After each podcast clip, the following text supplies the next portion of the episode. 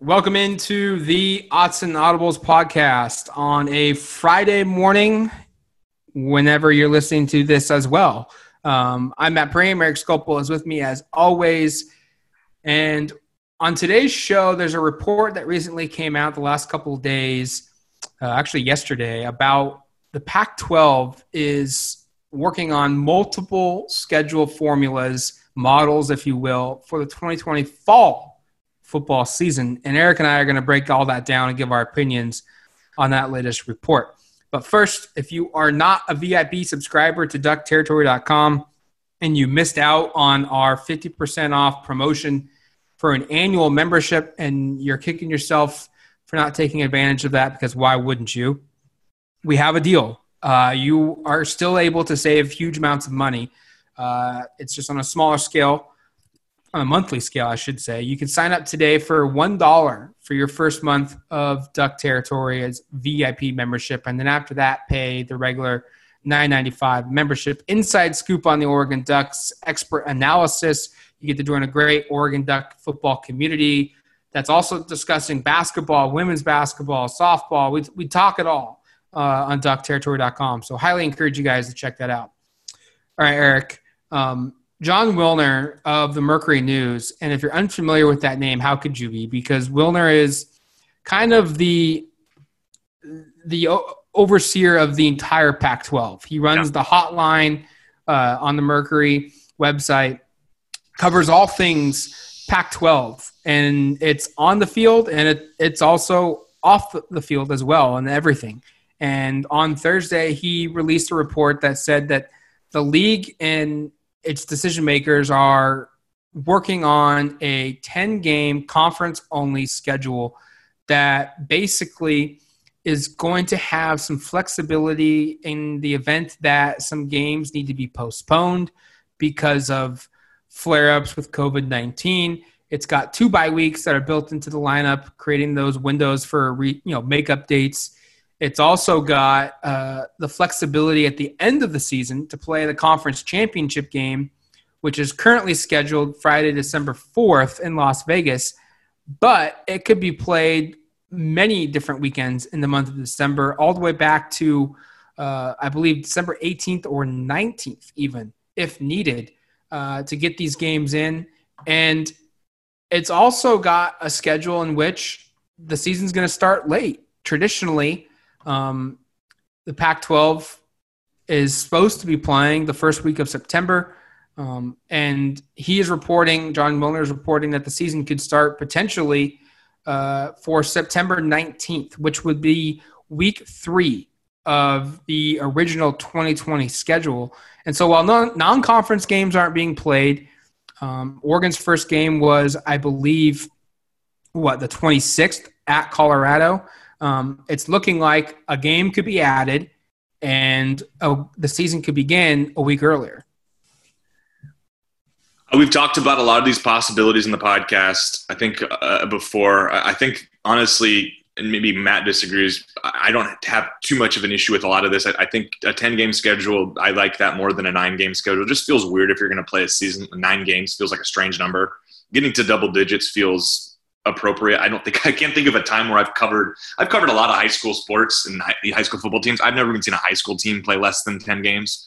Um, and that's in some small one A football, like in the eastern part of the state of Oregon. So, um, a ten game season feels a lot more palatable than what a nine game season would feel. And then in terms of when it opens, I, well, and I, I think the other thing I really like, and, and you brought this up before, Matt, is the bye week element of having some extra space in there because this whole thing is so unpredictable. Um, I also like it because it's it's probably easier on the athletes' bodies, and frankly, I think I think going forward, I know we saw it last year where we had multiple bye weeks, and that was just a byproduct of, of the way they scheduled and not a long term thing. But having two bye weeks last year, I, I, thought was great for the way the season broke up. Um, and so, personally, I think that's something to maybe maybe toy with carrying into future seasons as well. But I do like that part. And in terms of the season starting on the 19th, um, and we should note there have been reports already about the possibility of Oregon and Utah playing on that date. So this isn't like the first time this has been suggested. Um, I, I, think that's fine too. Um, you know, I, I per, probably personally, I, I, would be somebody who would be more preference i'd probably prefer to start the season in october maybe and gives us some more time to figure stuff out at the same time i'm kind of coming to the conclusion here that you know this is month what four of the pandemic of covid not much has changed since so i don't know why i want to be too optimistic that pushing the games back an extra week or two is going to mean much of anything so um, yeah I, I don't have a huge issue with anything on here matt what, what do you think about um, playing these the Pac-12 championship game any of those three weekends in in December um, in Las Vegas. I know that the Las Vegas thing isn't new, but are you uh, are, are, you liking that idea of, of having some sort of traditional championship game still playing at the end of the year? Yeah, so I'm all about the the multiple bye weeks. We discussed it, I think, a couple mailbags ago. Yeah, something um, like that. I think that's when it was. Um, I think it's a good idea because you're if you in by moving the schedule up a week as well, it gives you an additional bye week. Yep. Um, and look, I think what we're going to see is Oregon's current schedule, in which they play at Colorado on the 26th, Washington at home on the third. They have a bye week on the 10th, and then uh, they play seven more conference games. I, I think that order is going to change. And quite honestly, it wouldn't surprise me one bit if we maybe get the first five division games as or a team's first five games or division games or maybe maybe it's week one which would be september 12th is a non-division game or september 19th excuse me is a non-division game against colorado or the, the utah or ucla game because one of those two schools is going to get added to the schedule most likely. Um, a non-division game to kind of warm up, get get all the you know the cobwebs out, the rust off, and then maybe you play four division games, get a bye week, play a non-division game, and then play your final division game, and then play three more division games to close out the year. Where that way, in in a situation in which maybe in late November um, it, it's becoming hard to, to play a full season. And you can say, you know what, we've played our division games. We know who our division champions are. We can put at least those two schools against each other to find a champion. And then we'll, we'll, we'll, the other games are just canceled. Um, I, I think that's probably what's going to happen. We're going to see some kind of stretch where the five division games against the other Pac 12 North teams – get played earlier in the season. And, and maybe it's a one game warm up for a non division game. Maybe it's two games. But I have a hard time seeing uh, the schedule makers make it where uh, the last week or the last two weeks of the season could could really have a huge impact on division races just because we don't know if sports could be could be finished. That's a great point, Matt. I couldn't have said it much better. And as I was listening to you run through that, I was thinking the same thing. I, I think, you know, part of me wants to split it so you play your first five games against division, so you just get it out of the way, so you at least know who your division champ is right away. Then you have maybe a maybe, maybe you play four and then you have a break. I don't know, but finding a way to play those early because you're right, there is a possibility that if you back if you have all of your conference division games in the back end of the schedule, those games don't get played, and then you're like well, these teams are five and well, these teams are I don't know five and one, and this team's four and two, but they played completely imbalanced schedules. And actually, against the division, this team did better than that team. And it's just like now you're trying to determine who actually won their division based upon an, an incomplete schedule. So I think there's a lot of that makes a lot of sense there. Um, I think. I mean, this is another part of it. It's like this is where you do have some flexibility. You could shuffle these dates around. I don't think it's going to cause too many problems. It's not like fans are really intending or expecting to be at these games. Um, the home field advantage part of it is kind of nixed to a certain extent. Um, I do. Th- one thing we haven't said is is the suggestion before with adding Utah. I think on the on the 19th was that would be in Salt Lake City, which would give Oregon an unfair six to four road home split. Um, that needs to be rectified. However, they play this out. But I, I'm with you, Matt, in terms of if you can find a way to guarantee or, or, to at least have the best scenario where you're able to play all of your division teams quickly, early, get that out of the way. You know who wins the division. And then the other games can really almost be add on games because you already know your division champ. Um, and that sets things up a little nicer just in case, like you said. And it's not certainly unfathomable to think that at some point during the season there has to be at least one or two of these member schools has to, to shut down for a period of time or, or, or at least close off practices based upon something that happens uh, and or who knows what's going to happen on the local government level too. So i mean there's so many unpredictables but I, I agree in terms of trying to group those games together to get those out of the way sooner rather than later makes a lot of sense. And and the key here is i think they have to play an even number of games. So they either play 10 and they add a game and i think you know, listening to Rob Mullens a couple months ago when he he did the the press conference with all the local media um, through Zoom was that, that that he stressed that the schools want to play as many games as they can play safely. And so if you can add an extra game and play that game, that will at least in some ways help the schools. Um, but in the worst case scenario, where if you have to eliminate games, I think – to make to keep things fair, you, you got to play an eight game schedule. You can't play a nine game. You can't play a seven game schedule because that creates imbalances. And, and while yes, fans aren't going to be there, one team still has to travel and the other team doesn't, and that's an adjustment. True. And you, so you have to take into account that everyone needs to be on a, a level playing field. I, I don't think you can have you know six teams in the conference playing five home games and six teams in the conference playing four home games.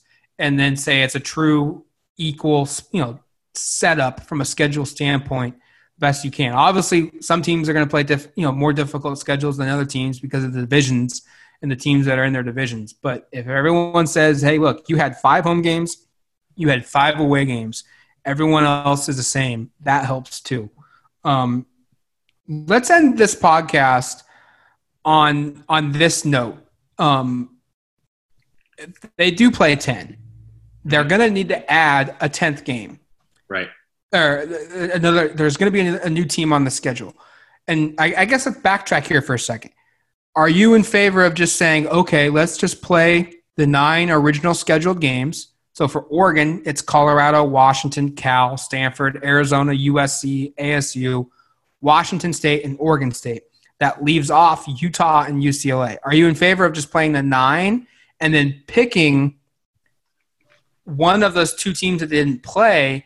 Or are you in favor of just saying, let's just scrap the entire 2020 schedule and let's come up with a new order? Let's come up with a new set of teams uh, and go from there. I mean, maybe maybe Oregon doesn't play anybody from the state of Arizona, and they play both the mountain schools, Utah and Colorado, and they play UCLA and USC. Are you in favor of keeping the nine and adding one between Utah and UCLA, or do you want to scrap the whole thing? Boy, Matt, I, I think a I, I think ten. I want to get to ten games. I said that earlier. I think double figures is good. I don't know if you want to do a full round robin and do eleven teams. I don't know if that really adds much benefit. And, and, and in fact, if you go eleven, uh, maybe that doesn't benefit you. Maybe you're better off doing ten games anyway. But I I, I, I personally would. I, I think the I think you run into issues if you scrap everything because then you're scrapping the conference schedules or what the expectation for the conference schedules are going forward too um, and, and, you're impacting at least kind of the, the balance of power, in, even in 2021 a little bit, because you could have a scenario here where Oregon wasn't supposed to play Utah this year, and now they're going to have, be playing Utah eh, because I think it's supposed to be in every other with Colorado and Utah going forward, and Oregon might end up having to play Utah back to back to back seasons, which they weren't supposed to originally. I don't know if that's that big of an issue for anybody. Maybe it's not, um, but that would be my concern about the long term issue with it. And I guess I, I also think like what what more can you really do? Uh, I mean, I I, I kind of like the way it's set up, and I think if you had to pick one of the games for a home game, obviously you'd rather play from a trying to win the conference thing. You'd probably rather play UCLA than Utah. I think Utah's probably going to be better than UCLA. I mean, maybe that won't be the case. I mean, UCLA does have a lot back, but um, I think if it was up to me, I'd stick with the nine games, kind of maybe even keep the order that they're set in, and then just add a game at the early part of the season there.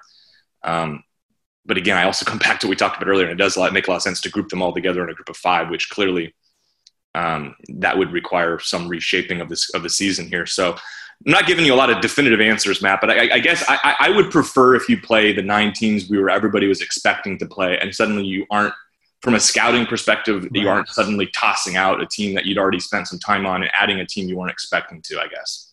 Yeah, I'm with you. I, I want to keep the nine game schedule and then just throw in one of the other two teams, UCLA and Utah. And so for me, I would much rather play UCLA. Same.